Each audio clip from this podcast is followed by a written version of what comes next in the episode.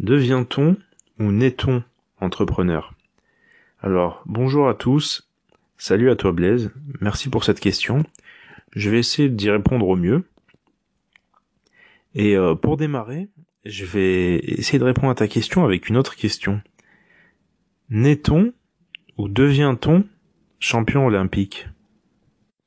Toi qui es dans le domaine du sport, ça devrait te parler. Je connais aucun champion olympique qui s'entraîne pas. Donc j'ai envie de dire, euh, il, ne le naît pas, il le devient. Mais est-ce que tout le monde peut le devenir? C'est ça. Parce que il y a sûrement certaines prédispositions génétiques, par exemple pour les champions olympiques. Et c'est ces prédispositions génétiques alliées à un travail colossal, parce que le travail est vraiment colossal pour devenir champion olympique. J'ai vu les entraînements du Bolt. Le mec, il se met dans une piscine et il s'attache deux pneus derrière lui et il essaye de faire les démarrages les plus rapides, les plus rapides possibles. Et euh, c'est grâce à cet entraînement de, de dingue qu'il a réussi à devenir ce qu'il est. Donc est-ce qu'il y serait arrivé sans entraînement? Je pense pas. Je pense sincèrement pas. Je pense pas qu'on peut arriver du jour au lendemain et devenir champion olympique et battre un gars comme Usain Bolt, même avec des prédispositions qui sont euh, ultra importantes. Mais par contre, les prédispositions ont aussi leur importance, dans le sens où quand t'es quand t'es jeune et que t'es en classe, t'as toujours un gars qui est qui est super fort en maths et euh, tu sais pas d'où ça vient. Il bosse pas énormément. Tu le vois, il écoute pas forcément le prof, mais au moment des examens, il a des super notes. On va dire qu'il bosse pas chez lui tout le temps comme un dingue. On peut pas nier le fait qu'il ait une facilité que les autres n'ont pas. Par contre, lui, sans bosser, il arrive à obtenir combien? Un 13, un 14 On va dire qu'il obtient un 14 sans bosser. Toi, t'arrives, sans bosser, tu peux te taper un 10, un 11. Et avec ta méthode de travail, tu peux augmenter ta note de 5 points. Ce qui fait que t'arrives à 16 en bossant. Lui, il est à 12, vu qu'il bosse ah, il est à 14, pardon. Et vu qu'il bosse pas, il dépassera jamais les 14 on peut se dire le jour où il voudra bosser, lui, euh, il se tapera des 20, mais jusqu'au jour d'aujourd'hui, il a pas bossé. Et pour bosser, il faut de la discipline. Est-ce qu'il sera capable de se discipliner pour bosser? Ça aussi, c'est une compétence. Donc selon moi, être entrepreneur, on le devient, on le travaille, même si tout le monde n'en est pas forcément capable. Tout comme le champion olympique. Parce que quand t'entreprends, il faut forcément que tu vendes à un moment ou à un autre. Une entreprise, c'est des clients, avant tout. C'est un chiffre d'affaires. Si t'as peur de vendre, si t'es en situation de malaise à chaque fois que tu veux vendre et que t'arrives pas à surpasser ça, tu peux pas entreprendre, tu peux pas créer une entreprise. Mais ça s'apprend. Parce que en général, quand tu démarres quelque chose de nouveau, notamment la vente, quand tu veux vendre quelque chose à quelqu'un, t'es en situation de malaise. Et il y a des gens qui sont plus ou moins résistants à, ce genre de situation. Il y a des gens qui, lorsqu'ils sont en situation de malaise, ça passe, ils disent bon, euh, c'est pas grave, c'est arrivé, euh, ça se reproduira plus, j'ai fait une erreur, etc. Je me sentais mal, c'est pas grave. Par contre, il y en a d'autres qui vont complètement s'écrouler et qui vont dire ah, plus jamais ça, plus jamais pour moi ça. Et tu vois, c'est ça qui, je pense, peut faire une différence. C'est la résistance au malaise, la résistance au changement, l'adaptation. Et encore une autre chose qui est euh, extrêmement importante pour un entrepreneur, c'est l'écoute, c'est l'empathie, c'est savoir comprendre les autres. Parce que, tu vois, t'as le cas de beaucoup d'entrepreneurs qui créent des objets qui servent finalement qu'à eux. Personne n'en veut, donc il n'y a pas d'entreprise au final. Alors que si tu sais écouter les gens, si tu sais écouter leurs problèmes, là, tu peux partir de leurs problèmes pour leur trouver une solution qui seront prêts à payer. Et là, tu fais des ventes, et là, tu as une entreprise qui est rentable, et là, tu es un entrepreneur. Donc deux choses qui sont immensément importantes. Savoir vendre, pour démarrer, pour lancer le mouvement. Savoir écouter les gens, parce que sans écouter les gens, sans connaître leur motivation pour acheter, tu peux pas leur vendre ce dont ils ont besoin. Surtout, je pense, dans le monde d'aujourd'hui, parce que la plupart des gros problèmes, ils ont déjà été résolus. Tu vas aller au travail rapidement, tu as besoin d'une voiture, tu l'as. Tu veux un médicament, tu vas chez le médecin, t'as un médicament. Tu veux te divertir, c'est pas ce qui manque. T'as la PlayStation, t'as des livres, t'as la télévision, t'as euh, C8, et s'il y a une opportunité qui est trop grosse, il y a forcément un grand qui va venir et qui va se poser dessus. Voilà, donc j'espère que j'ai répondu au mieux à ta question. Je te remercie pour cette question. Et euh, je vous souhaite à tous une euh, très bonne journée, une très bonne soirée. Et n'hésitez pas à vous abonner à ma chaîne. Allez, salut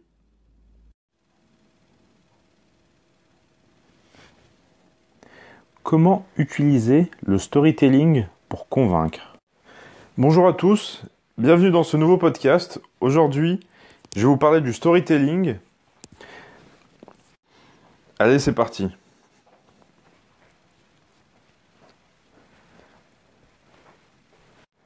Dans la vie, il y a deux façons de faire passer ses idées.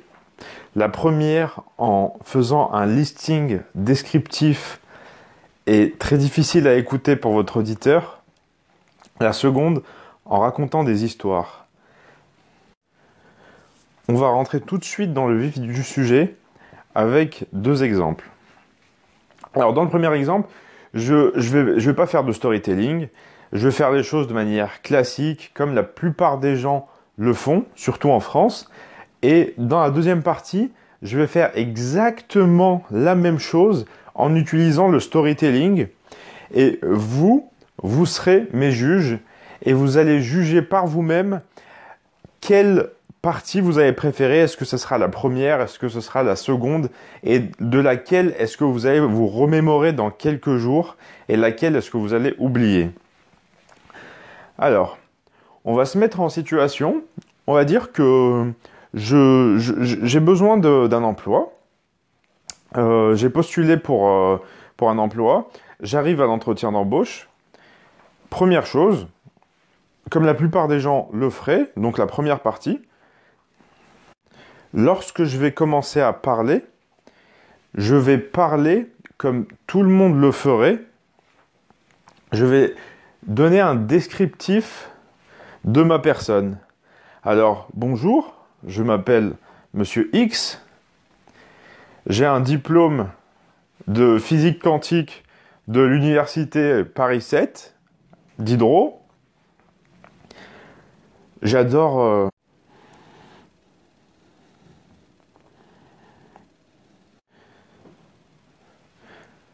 Alors, première solution, J'arrive dans le recruteur, le recruteur me demande euh, bah, euh, bonjour monsieur, présentez-vous, euh, dites-moi un peu pourquoi est-ce que vous êtes ici, etc. Et donc je commence à me présenter. Alors oui, bonjour monsieur. Donc moi je m'appelle Monsieur X. J'ai trouvé votre annonce sur le site Indeed. Et je me présente à vous aujourd'hui parce qu'elle correspond parfaitement à mes attentes. Alors, ça correspond parfaitement à mes diplômes. Donc moi, j'ai un master en physique quantique de l'université Paris 7. Et étant donné que vous êtes exactement dans, le, dans, le, dans ce domaine-là, je me suis dit que c'était l'offre parfaite pour moi. En plus, votre entreprise est rayonnante, a une aura internationale, ce qui me permettrait de développer mes compétences et, euh, et de vous apporter le plus possible dans votre entreprise. Alors, j'ai vu que vous travaillez beaucoup en équipe. J'ai un très grand esprit d'équipe, oui. Euh, je fais du basket, j'ai souvent fait du basket et j'en fais toujours. Ce qui m'a permis de développer mon, euh, mon esprit de groupe. Je suis toujours positif, j'aime que les choses avancent, je suis toujours à l'écoute des gens, j'aime que les gens... J'aime bien écouter les gens, j'aime bien entendre ce qu'ils ont à dire, je donne beaucoup d'importance à ce que les gens disent. Ensuite, Ensuite, je suis un passionné. Voilà, c'est ma troisième qualité. Je suis passionné de physique quantique. J'adore faire ça. J'adore vraiment faire ça. Fin de la première partie. Donc là, on a présenté les choses comme le feraient la plupart des gens. Comme le font la plupart des gens. Et comme moi, je l'ai fait à de très très nombreuses reprises. Ensuite, vous avez la personne qui, qui sait parler, qui sait raconter des histoires, mais quand on dit raconter des histoires, c'est pas forcément quelque chose de négatif, bien bien au contraire. Au contraire, c'est euh, faire passer un, agréable moment à son interlocuteur, faire en sorte qu'il se souvienne de nous et nous mettre en avantage. Alors c'est parti pour la deuxième partie. Alors oui, bonjour monsieur. Euh, est-ce que vous pourriez vous présenter euh, à moi Pourquoi est-ce que vous vous présentez devant moi aujourd'hui Qu'est-ce qui vous intéresse dans cet emploi, etc., etc. Toutes les questions que posent les recruteurs. Et là, vous arrivez. Vous dites bonjour. À, vrai dire, si, si, je me, présente aujourd'hui devant vous, bah, je, vais, vous dire pourquoi je suis ici aujourd'hui.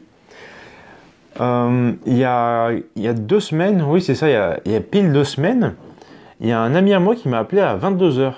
À 22h, bon, c'est un ami avec qui euh, j'ai pas l'habitude de parler à 22h. J'étais un peu étonné. Je, j'ai répondu, je lui ai demandé si ça allait bien, est-ce que tout allait bien, parce que euh, m'appeler à cette heure-ci, c'est un peu étrange. Et euh, là, il me dit, il me demande, c'est pas toi qui aurais fait le PowerPoint, la présentation à la fac sur telle molécule? Je lui dis oui, c'est moi, pourquoi? Après il me dit mais tu te rappelles, t'avais avais grave kiffé ça? T'avais passé un super moment là-dessus et t'avais une super note. Euh, même quand t'as fait ta présentation dans l'amphi, euh, les gens s'en sont souvenus. Je dis oui, c'est vrai que j'avais une sacrée note à cet examen, à cet examen-là. C'était vraiment pas mal. Et il me dit, euh, bah écoute, j'ai une super nouvelle pour toi. J'étais en train de chercher une offre d'emploi pour moi. Et euh, je suis tombé sur une offre qui pourrait beaucoup, beaucoup t'intéresser, parce qu'en fait, elle est en rapport avec la molécule que tu étudiais euh, quand on était à la fac, la molécule sur laquelle tu as, fait ta présentation. Et là, je lui dis, ah ouais, euh, bah ouais, ça m'intéresse. Et donc, euh, qu'est-ce que j'ai fait? Je suis allé sur votre site, j'ai regardé tout ça, et ça m'a tout de suite parlé. J'ai postulé, et c'est pour ça qu'aujourd'hui, je me retrouve devant vous à vrai dire, c'est, on va dire que c'est l'offre d'emploi que j'ai le, moins cherché, mais qui m'a le plus attiré. c'est assez paradoxal, mais c'est pour ça que je suis aujourd'hui devant vous. Alors, fin du, fin du deuxième euh, entretien. Donc, qu'est-ce que j'ai dit dans, dans, ce deuxième entretien? J'ai dit que j'aimais euh, le travail, euh, j'aimais le travail que, que cette entreprise proposait. Première chose. Ensuite, j'ai dit que j'avais de, bons résultats à l'école, sans le dire directement. J'ai dit que j'avais des amis. Pourquoi? Parce que quelqu'un m'a appelé. Vous voyez ce que je veux dire? Je suis pas quelqu'un d'isolé que personne n'appelle. Donc le collectif, j'aurais pas vraiment de souci avec ça. Sur, sur les 100 candidats, s'il y a 100 candidats qui ont été reçus, pour être sûr qu'il n'y en a aucun qui a fait ce genre de storytelling, qui avait une histoire à raconter pour, cette, pour cette, euh, ce poste-là. Ce qui fait que tout de suite, vous vous distinguez de toutes les personnes qui sont passées avant et qui ont dit exactement toute la même chose. Même si elles n'ont pas dit qu'elles elles, euh, elles avaient l'esprit collectif parce qu'elles faisaient du basket, mais plutôt parce qu'elles faisaient du volleyball, elles ont toutes dit les choses de la même manière. Et là, l'employeur se dit, le mec, euh, il correspond à mes attentes, mais vous ne lui avez pas dit directement ces choses-là. Elles ont été dites de manière implicite. Mais vous n'avez pas menti. Donc un storytelling, ça ne veut pas forcément dire raconter des histoires, ça ne veut pas forcément dire mentir. Ça veut juste dire raconter les choses d'une belle manière. De sorte à ce que votre interlocuteur passe un agréable moment. Et on sait tous que, au final, le fait d'être recruté ou non, tout le monde a, la possibilité d'apprendre. Tout le monde peut apprendre aujourd'hui. C'est pas difficile d'apprendre, d'obtenir une compétence. Mais ce qui est difficile, c'est d'avoir un collaborateur qui est agréable, avec qui on va passer de bons moments. Parce que quelqu'un qu'on recrute, on, sera, on est prêt à passer avec lui beaucoup de temps. Il y a des entreprises qui sont prêtes à ne pas recruter plutôt que recruter des personnes qui seront de mauvais éléments avec, euh, chez elles. Et ça se comprend très bien. Alors, quels, ingrédients j'ai utilisés pour créer cette histoire? Quels ingrédients sont nécessaires pour vous créer vos propres histoires, vos belles histoires qui intéresseront votre interlocuteur, qui vous permettront de vous distinguer des autres? C'est extrêmement simple. Il y en a six. Le premier, le plus simple, donc, comme on a dit, raconter une histoire. Ensuite, mettre de l'émotion dans cette histoire. Il faut que cette histoire soit crédible, le troisième critère, la crédibilité, c'est-à-dire que je lui ai pas dit que j'étais dans, un hélicoptère euh, qui était en plein crash et que là tout de suite j'ai pensé euh, je devais me trouver une super entreprise pour euh, avoir une vie plus tranquille. Rien d'extraordinaire, je vais raconter la vérité. Le quatrième, du concret, il faut que l'histoire soit concrète, il faut que la personne puisse se l'imaginer, puisse avoir des sensations, ressentir ce que vous avez ressenti quand vous lui avez raconté votre histoire. Ensuite, il faut qu'il y ait un, peu d'inattendu. C'est-à-dire, euh, bah, moi, le mec, il, m'a appelé à 22h. J'ai mon ami qui m'a appelé à 22h. Oh, là, il se demande bah, pourquoi il t'a appelé à 22h, j'ai envie de savoir. Même s'il sait qu'à la fin, il y a un lien avec euh, l'entretien. Et il faut que l'histoire soit simple. Il faut pas faire trop compliqué. Quand je dis faire simple, qu'est-ce que ça veut dire?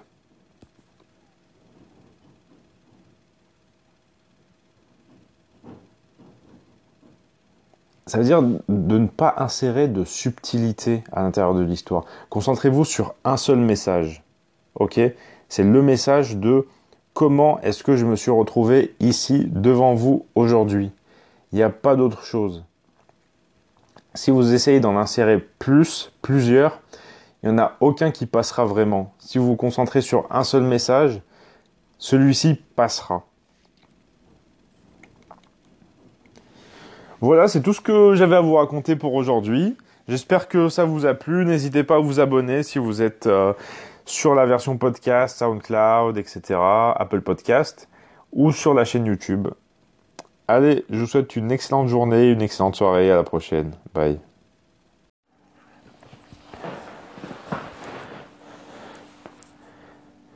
Bonjour à tous. Bienvenue dans ce nouveau podcast Aujourd'hui, je vais vous parler de la simplicité.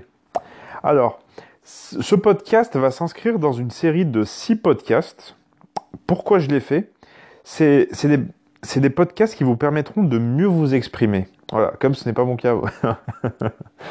alors, et euh, alors, il y aura six principes qui seront tous tirés du livre Ces idées qui collent et qui seront détaillés dans ces podcasts-là qui vous permettront de mieux communiquer, qui, vont, qui vous permettront d'être mieux impactant, d'être plus impactant et d'être mieux compris par vos interlocuteurs. Allez, on y va tout de suite.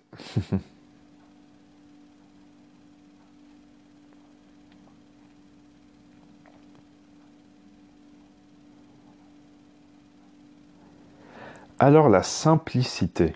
La simplicité, qu'est-ce que c'est que la simplicité? Comment fait-on pour être simple? Alors, je vais commencer par un exemple extrêmement simple, justement, qui parlera à tout le monde. Il a été proposé à un groupe d'étudiants d'aller soit réviser le soir même, soit d'aller voir une pièce de théâtre qu'ils attendaient depuis un bon moment et qui se produirait de manière exceptionnelle dans leur ville. Alors, les chiffres ont été de 80-20. 80% des gens ont décidé, des étudiants ont décidé d'aller voir la pièce de théâtre qui se produirait de manière exceptionnelle et seulement 20% ont décidé d'aller réviser. Ok? Ensuite, un autre groupe d'étudiants, on prend un autre groupe d'étudiants, ce qui a été fait, on leur pose à présent trois questions. Vous pouvez ce soir soit aller réviser, soit à, la bibliothèque, soit aller regarder euh, une pièce de théâtre qui se produit de manière exceptionnelle ce soir dans votre ville, soit aller regarder un film qui vous, qui vous plaît énormément, que vous aimez beaucoup, et qui se produira uniquement ce soir dans votre ville. Disons que, disons que c'est une, euh, pour les fans de Star Wars, par exemple, ça va être euh, un, passage euh, du, troisième film de Star Wars ce soir au cinéma de manière exceptionnelle. Alors, à votre avis, quels ont été les, choix qui ont été faits? Alors, dans ce cas-là, 40% des gens, des étudiants, ont choisi d'aller à la bibliothèque. Et eh oui. Et donc 60% des gens ont choisi d'aller soit regarder le film, soit la pièce de théâtre. Et tout à l'heure, on était à 80% des gens qui souhaitaient aller regarder la pièce de théâtre. Ok? Ce qui veut dire que dans la première, euh, lorsqu'on a posé deux questions aux gens, lorsqu'ils avaient deux choix à faire, ok? Parce qu'ils avaient un choix à faire entre soit aller regarder la pièce de théâtre, soit la bibliothèque. Il y en a uniquement 20% qui ont choisi de rester passifs, donc de ne rien faire, de, rester à la bibliothèque. Et il y en a dans le deuxième cas, quand le choix, euh, quand la question portait sur trois choix, il y en a seulement, il y en a 40%, pardon, qui sont partis à la bibliothèque. Et il y en a seulement 60% qui ont choisi de faire autre chose. Alors, qu'est-ce que ça signifie? Ça signifie que les gens sont angoissés par les choix. Plus vous allez leur proposer de choix, et plus ils seront en situation de stress, et plus ils, choisiront de, la, solution la, plus simple, euh, celle qui, euh, qui les sortent le moins possible de leurs habitudes. C'est-à-dire que lorsque vous faites une proposition à quelqu'un, ne lui faites pas dix choix. Parce que dix choix, il ne choisira pas. Je vous donne un autre exemple encore. Lorsque vous allez au restaurant, est-ce que vous avez remarqué que plus la carte était garnie, plus il y avait de, choix sur la carte du restaurant, et plus vous mettiez de temps à choisir. Ok? Maintenant, imaginez-vous que, c'est ce qui se passe sur une, euh, une, page web. Maintenant, vous êtes sur une page web, vous avez créé une page web pour, pour vos clients, et vous leur proposez 10 choix. On sait que sur Internet, moins les gens restent sur la page, et moins ils ont de chances d'acheter ou de cliquer. Ce qui veut dire que si vous leur proposez 10 choix, ils vont mettre plus de temps à se décider, ce qui fait qu'il y en aura la moitié qui seront déjà partis. Vous voyez? S'il faut en moyenne 10 secondes pour choisir, si au bout de 5 secondes, il y a déjà la moitié qui sont partis, au bout des 10 secondes, il restera plus grand monde pour faire un choix et cliquer sur votre site. Donc moins il y a de choix, moins il y a de propositions, et plus le choix va se faire rapidement. Vous voyez ce que je veux dire? Donc ça, c'est la simplicité. Autre chose sur la simplicité. Est-ce que ça vous est déjà arrivé d'aller sur le web, d'aller sur Internet, sur Google, sur, euh, YouTube, de cliquer sur un lien, de taper...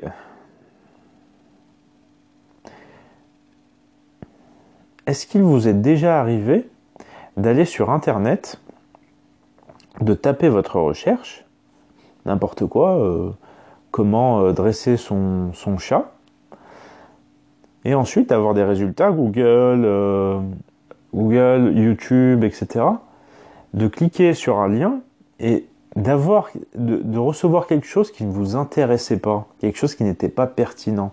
C'est-à-dire, moi, je tape comment dresser son chat, comment dresser un chien, et je tombe sur une page qui m'explique que le chien, euh, qu'un chien a besoin d'amour, qu'un chien euh, est un animal très émotionnel, etc. Et à la fin, à la fin ou pendant, pendant l'article ou pendant la vidéo, je reçois l'information. Et si, voilà, si vous voulez dresser votre chien pour qu'il donne la patte, il faut faire comme ça. Il faut agir de cette manière-là. C'est, extrêmement frustrant, je trouve, pour, euh, pour le visiteur. Donc, ne le faites pas. Ne le faites pas. Donnez la réponse tout de suite. C'est-à-dire que votre réponse doit être, votre réponse, votre article, votre euh, podcast, en l'occurrence votre vidéo, doit être pertinente dès le début. C'est-à-dire comment dresser votre chien, la personne tombe là-dessus, vous lui donnez tout de suite la réponse. Vous perdez pas de temps. Vous pouvez créer une connexion émotionnelle, vous avez parfois du mal à dresser votre chien, il ne veut pas vous donner la patte, etc. Et ensuite, vous, vous donnez tout de suite la réponse. Pour, euh, pour que votre chien donne la patte, il faut lui prendre la patte dans la main et lui donner une friandise. Quand il vous l'a donnée, ensuite la lâcher. Voilà, par exemple, je dis n'importe quoi, hein, je, viens de sortir ça de, ma tête. Et vous voyez, c'est de cette manière-là que votre interlocuteur est satisfait et peut-être qu'il va rester et regarder le, reste de l'article. Parce que si vous ne le mettez pas au début, c'est pas pertinent et, quelque part vous allez le tromper. Parce qu'il va s'ennuyer pendant un bon moment avant d'avoir l'information. Donc il va devoir la chercher. Et si quelqu'un d'autre la donne tout de suite, la donne rapidement, il aura l'avantage sur vous. Vous voyez? Parce que même si ce que vous racontez est extrêmement intéressant, c'est pas pertinent. C'est pas ce que la personne veut. Vous voyez? Si par exemple je veux, je veux changer la, pompe à la pompe à eau de, de, ma voiture, si je vais sur un tuto qui montre d'abord comment démonter le moteur et ensuite comment changer la pompe à eau, alors on va dire que j'ai pas besoin de, démonter le moteur pour changer la pompe à eau. Euh, S'il me montre comment démonter le moteur avant et qu'il passe une heure là-dessus et à la fin il passe 10 minutes à démonter la pompe à eau, je vais me sentir un peu lésé, vous comprenez? En tant qu'auditeur, en tant que spectateur, je vais me dire il aurait pu me donner tout de suite euh, le résultat de la pompe à eau. Et ce qui va se passer, c'est que votre euh, spectateur va tout de suite partir parce que vous n'avez pas lui donné la réponse qu'il souhaite. Vous comprenez? Donc ça aussi, extrêmement important, euh, démarrer tout de suite par l'argument le plus pertinent. La personne cherche la date de la fête des Lumières. Ne lui expliquez pas que la ville de Lyon est la plus belle ville du monde et qu'il devrait venir. la personne cherche la, date de la fête des Lumières. Donnez-lui la date de la fête des Lumières tout de suite. Et ensuite, vous pourrez lui expliquer que Lyon est une très belle ville. Vous comprenez La fête des Lumières, c'est une, euh, une fête qui, euh, qui se, produit à Lyon donc euh, tous les hivers pour, euh, information. Ensuite, n'essayez pas de faire passer plusieurs messages.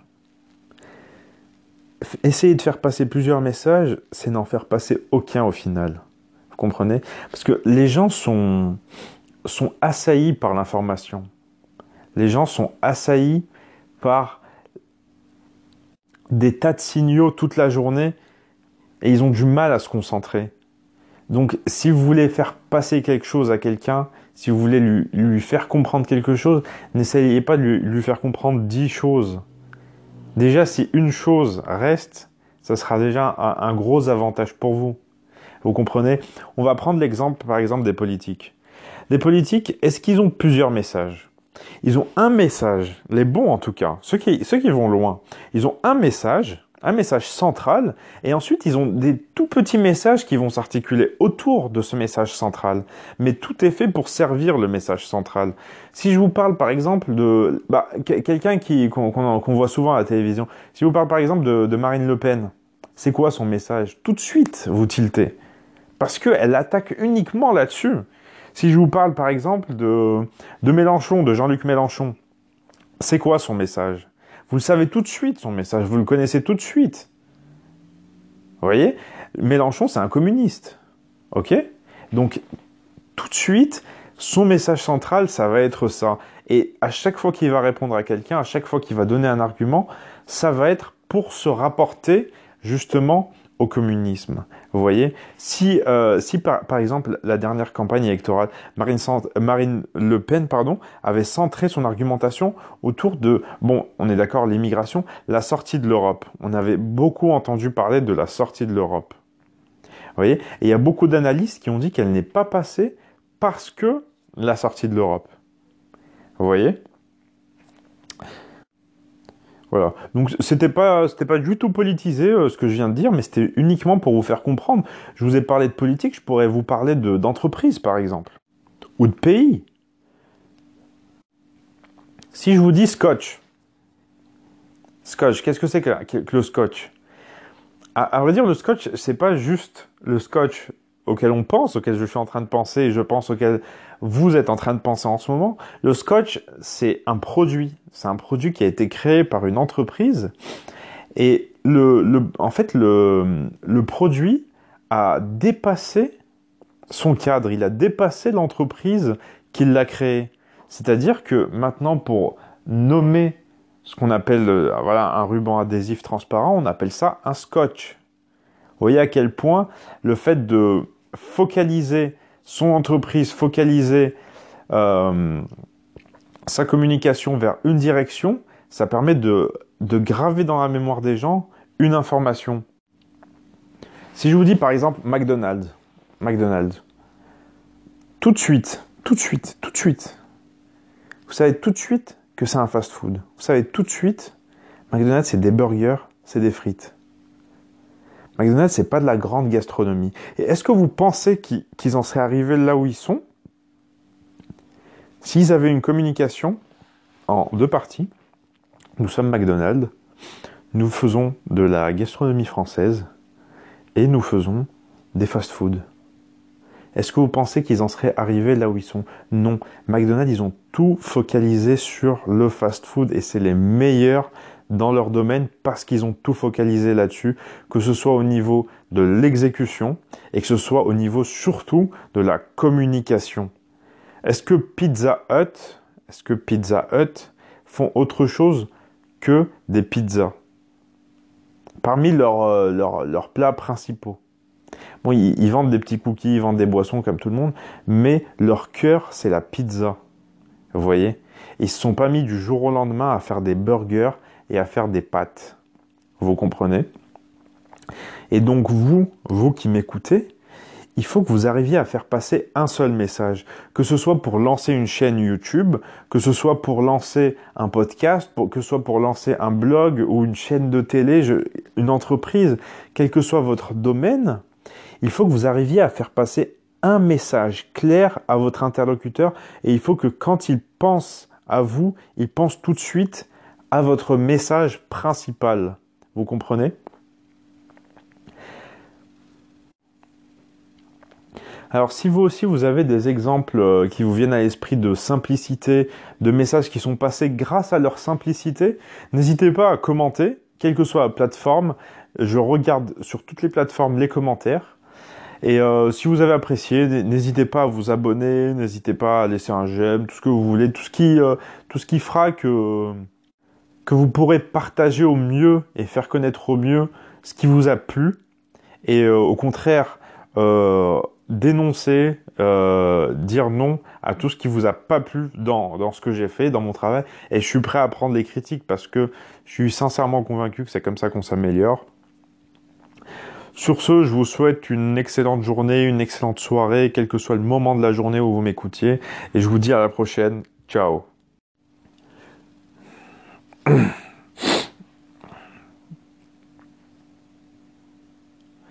Bonjour à tous, bienvenue dans ce nouveau podcast. Très heureux aujourd'hui de vous retrouver pour vous parler de la concrétude. La concrétude, être concret dans la vie, être concret dans ma communication, parler un langage que les gens vont comprendre. Allez, c'est parti.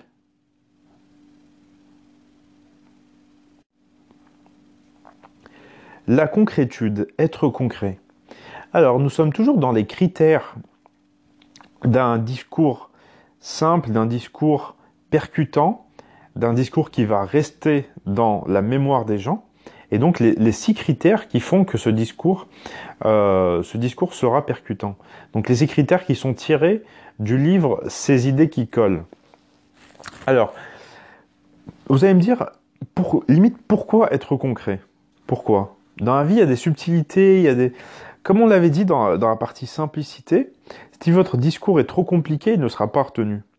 Et ici, dans la partie concrétude, si votre discours n'est pas concret, si votre discours est abstrait, il ne sera pas retenu. Si, je vous dis quelle est la matière que vous préfériez au lycée, à choisir entre la physique et les mathématiques. Quelle est la matière que vous préfériez La plupart des gens préfèrent la physique. C'est mon cas. Je préfère la physique. Pourquoi? Parce que la physique, c'était une matière qui était appliquée. C'était quelque chose de concret. C'était quelque chose de tangible. En, physique, on lançait une balle et on calculait la vitesse de la balle, la vitesse avec laquelle elle descendait, son énergie potentielle de pesanteur. Enfin, tout ce qui pouvait nous faire calculer à l'époque. euh, et c'est pour ça qu'on aimait ça. C'était plus concret. Je vais vous donner un exemple extrêmement simple pour comprendre ça, alors, vous parlez avec quelqu'un, vous êtes un... moi j'aime bien les ordinateurs, j'aime bien la technologie, voilà, j'ai un peu moins de temps pour y consacrer, mais j'aime beaucoup ça. si je commence, si je, voilà, je vous parle, je, viens vers vous, bonjour, je vous rencontre euh, un événement. Euh, oui, bonjour. Euh, ah ouais, t'aimes bien les PC Ah ouais, oui. Alors moi j'ai un PC je me suis acheté la semaine dernière. Alors au niveau du pros, on est sur un du processeur, on est sur un i7. Il est cadencé à 3,55 GHz et, euh, c'est sur un 8, on est sur un 8 cœurs. Ah mais je te je te raconte pas la bête. Ensuite, euh, bah, niveau carte graphique, bah, je, t'en parle même pas. Hein. Je t'en parle même pas. La carte graphique? Tu, tu, veux que je te parle des teraflops ou tu veux que je te parle? Ah ouais, ouais, ouais, ouais. Et la RAM, tu veux que je te parle de la RAM? Ah, 32 Go. 32 gigaoctets. Ah ouais, ouais. Ah ouais. C'est euh, du dual channel. Ah bah, bah attends. Pourquoi je prendrais pas du dual channel quand je peux? Alors là, on a deux types d'interlocuteurs. Soit l'interlocuteur qui est comme vous, qui est un expert du domaine. Quand je dis expert, c'est une personne qui, euh, a une grande connaissance du domaine. Voilà. Ça, va être ça la définition d'expert pour, euh, pour nos podcasts. Soit je suis face à un expert qui connaît super bien, et là on a une super conversation, quand je lui parle comme ça soit je suis face à quelqu'un qui n'y connaît pas grand-chose aux ordinateurs ou qui connaît le minimum, qui a un ordinateur. Tout le monde ne connaît pas la puissance en gigahertz du processeur de son ordinateur. D'ailleurs, euh, je ne connais pas la puissance en gigahertz euh, du processeur de mon, mon PC portable, hein. même si, même si j'aime beaucoup l'informatique. Et vous allez me dire, comment est-ce qu'on peut parler avec quelqu'un qui n'y connaît rien? Comment est-ce qu'on peut parler avec quelqu'un qui n'y connaît rien? La, première chose, c'est de se mettre à sa place. Mettez-vous à la place de la personne qui ne connaît pas grand-chose à votre domaine. Essayez de lui, expliquer avec des, termes que lui va comprendre. Je vous donne un exemple très simple. Moi, euh, à l'époque, je jouais beaucoup aux jeux vidéo. Je jouais au moins 2-3 heures par jour aux jeux vidéo. Et, euh, j'étais aussi un voilà, féru d'informatique. Si je parle à quelqu'un qui connaît les jeux vidéo, mais qui n'est pas féru d'informatique, je pourrais lui parler de jeux vidéo. Et je vais vous donner un exemple extrêmement simple. Alors, euh, la plupart des gens connaissent le jeu, par exemple, GTA. GTA, c'est un jeu qui est extrêmement connu, le jeu le plus vendu euh, de l'histoire. Si j'ai envie de parler à quelqu'un qui connaît les jeux vidéo, et j'ai envie de lui parler d'ordinateur, je vais passer par les jeux vidéo. C'est-à-dire, au lieu de lui dire que j'ai une euh, carte graphique 1080 euh, GTX euh, overlockée à tant, tant gigahertz et tel processeur, je vais lui dire ah bah moi j'ai un j'ai un PC qui peut faire tourner avec la puissance maximale, avec les, les meilleurs graphismes possibles, le jeu GTA 5. Et là tout de suite, tout de suite, ça va lui parler. Ça va lui parler tout de suite. Il saura que j'ai un PC qui est puissant. Vous comprenez? Alors, autre chose. Un autre exemple qui parlera à des, personnes qui ne sont pas forcément fans de jeux vidéo, mais à, presque tout le monde. Alors, vous vous réveillez un matin, vous lavez les dents, vous sortez de votre lit, vous lavez les dents, vous arrivez dans votre salon, vous voulez envoyer un document à votre patron, et là, hop, pas d'internet. Qu'est-ce que vous faites? Vous appelez le centre technique de votre provider, c'est-à-dire vous appelez le centre technique de SFR, Orange, tout ça, euh, ils vous répondent. Et là, le, technicien vous dit qu'il doit sûrement y avoir... Euh, ah oui, ça doit sûrement être l'erreur 314 sur, euh, sur votre boîtier, ou alors c'est le câblage, il y a un problème avec le, le silicone du câblage fibre. bon, vous êtes, vous êtes un peu timide, vous savez pas trop quoi lui dire. Oui, très bien, merci monsieur. Je vous remercie, au revoir. Vous avez raccroché et la personne ne vous a donné finalement aucune information parce que ce n'était pas assez concret, ça ne vous parlait pas assez. Le technicien sait ce que c'est que l'erreur 314. Voilà. Mais vous, en tant que non-expert du domaine, en tant que non-connaisseur du domaine, vous n'avez aucune idée de ce que ça peut bien être. Donc, le technicien n'a pas été assez concret. Maintenant, vous vous rappelez et vous tombez sur un technicien qui sait communiquer, qu'est-ce qu'il va vous dire le technicien qui sait communiquer? Il va vous dire les câbles sont cassés. Il y a un problème avec les câbles, ils sont coupés, on est en train de les réassembler, votre connexion reviendra le plus vite possible. Et là, vous savez à peu près qu'est-ce qui se passe au niveau de votre câblage. Et lorsque vous faites un discours, lorsque vous parlez, si vous n'êtes pas concret, votre interlocuteur s'en va. Lorsque vous appelez le technicien SFR, lui, vous avez besoin de son aide, ce qui fait que vous restez au téléphone. Mais si vous recherchez l'information, par exemple, sur Internet, et que quelqu'un vous parle un charabia qui est impossible à comprendre ou qui demande beaucoup, beaucoup de concentration pour le comprendre, et qu'à côté, vous avez quelqu'un d'autre qui vous dit exactement la même chose, mais avec des mots simples, vous allez tout de suite sauter sur la personne qui vous dit la même chose avec des mots simples. Donc soyez concret dans votre discours. Ensuite, lorsque vous parlez aux gens,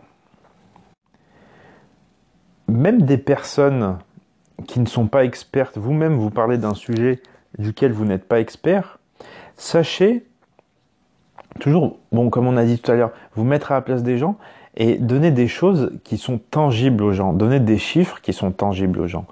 Si je vous dis, alors, euh, j'ai créé une machine qui permet de ramener le taux de mortalité face au cancer du poumon de 80 à 10%. Est-ce que ça vous parlera plus que si je vous dis sur 10 fumeurs, auparavant on avait la capacité d'en sauver 2, aujourd'hui on a la capacité d'en sauver 9. C'est-à-dire qu'on sauve 7 personnes de plus qu'auparavant. Qu'est-ce qui vous parle le plus? Ce qui parle le plus, c'est le nombre de personnes. Parce que le nombre de personnes, on peut le voir. Vous voyez? Quand quelqu'un peut visualiser quelque chose, visualiser ce dont vous lui parlez, c'est plus facile pour lui de le comprendre. Donc, donner des choses que les, gens peuvent comprendre. C'est un peu comme euh, dans, l'enseignement, scolaire. Les profs, les profs de mathématiques parlent souvent d'un charabia, mais incompréhensible pour la plupart des élèves. Ceux qui ont de la chance et qui, ont, qui ont quelques facilités pour comprendre vont s'en sortir. Les autres auront beaucoup de mal. Et par exemple, je vous donner un exemple très simple. En Chine, en Asie, ils ont un niveau en mathématiques qui est très élevé. C'est pas des, légendes urbaines, c'est la réalité. Pourquoi? On pense toujours que la, Chine, l'Asie, euh, la Corée, on se dit euh, l'Asie c'est un continent de personnes qui sont extrêmement strictes, euh, qui force les enfants à avoir des résultats extrêmement forts parce qu'il y a une pression sociale qui est très forte, c'est peut-être le cas. Mais c'est pas ça qui fait la différence. L'être humain, il est le même euh, en Corée, il est le même aux États-Unis, il est le même en France. Aux États-Unis, il y a une étude qui a été faite comparant les États-Unis et la Chine, compare le, niveau d'études et ensuite les méthodes utilisées en Chine, on est bien meilleur en mathématiques qu'aux États-Unis. À vrai dire, aux États-Unis, le problème, c'est qu'ils ne sont pas assez concrets. Quand ils parlent de mathématiques, quand ils apprennent des additions aux élèves, c'est totalement théorique. La personne, elle lui demande de faire 1 plus 1 égale à 2. Ok? En Chine, non. En Chine, on vous donne un stylo. On vous dit combien est-ce que tu as de stylos 1. Et ensuite, on vous donne un second stylo et ensuite, à présent, combien est-ce que tu en as? Deux. Vous comprenez? Là, l'élève peut visualiser les stylos. C'est concret, c'est tangible pour lui. Donc, il va mieux comprendre. Et vous voyez, ça, c'est euh, de la concrétude qui est appliquée à un niveau qui est très faible. C'est pour des, des enfants, c'est pour des tout petits enfants qui rentrent tout juste à l'école. Mais imaginez-vous que vous, en tant qu'expert, vous agissez de la même manière qu'un professeur américain avec ses élèves.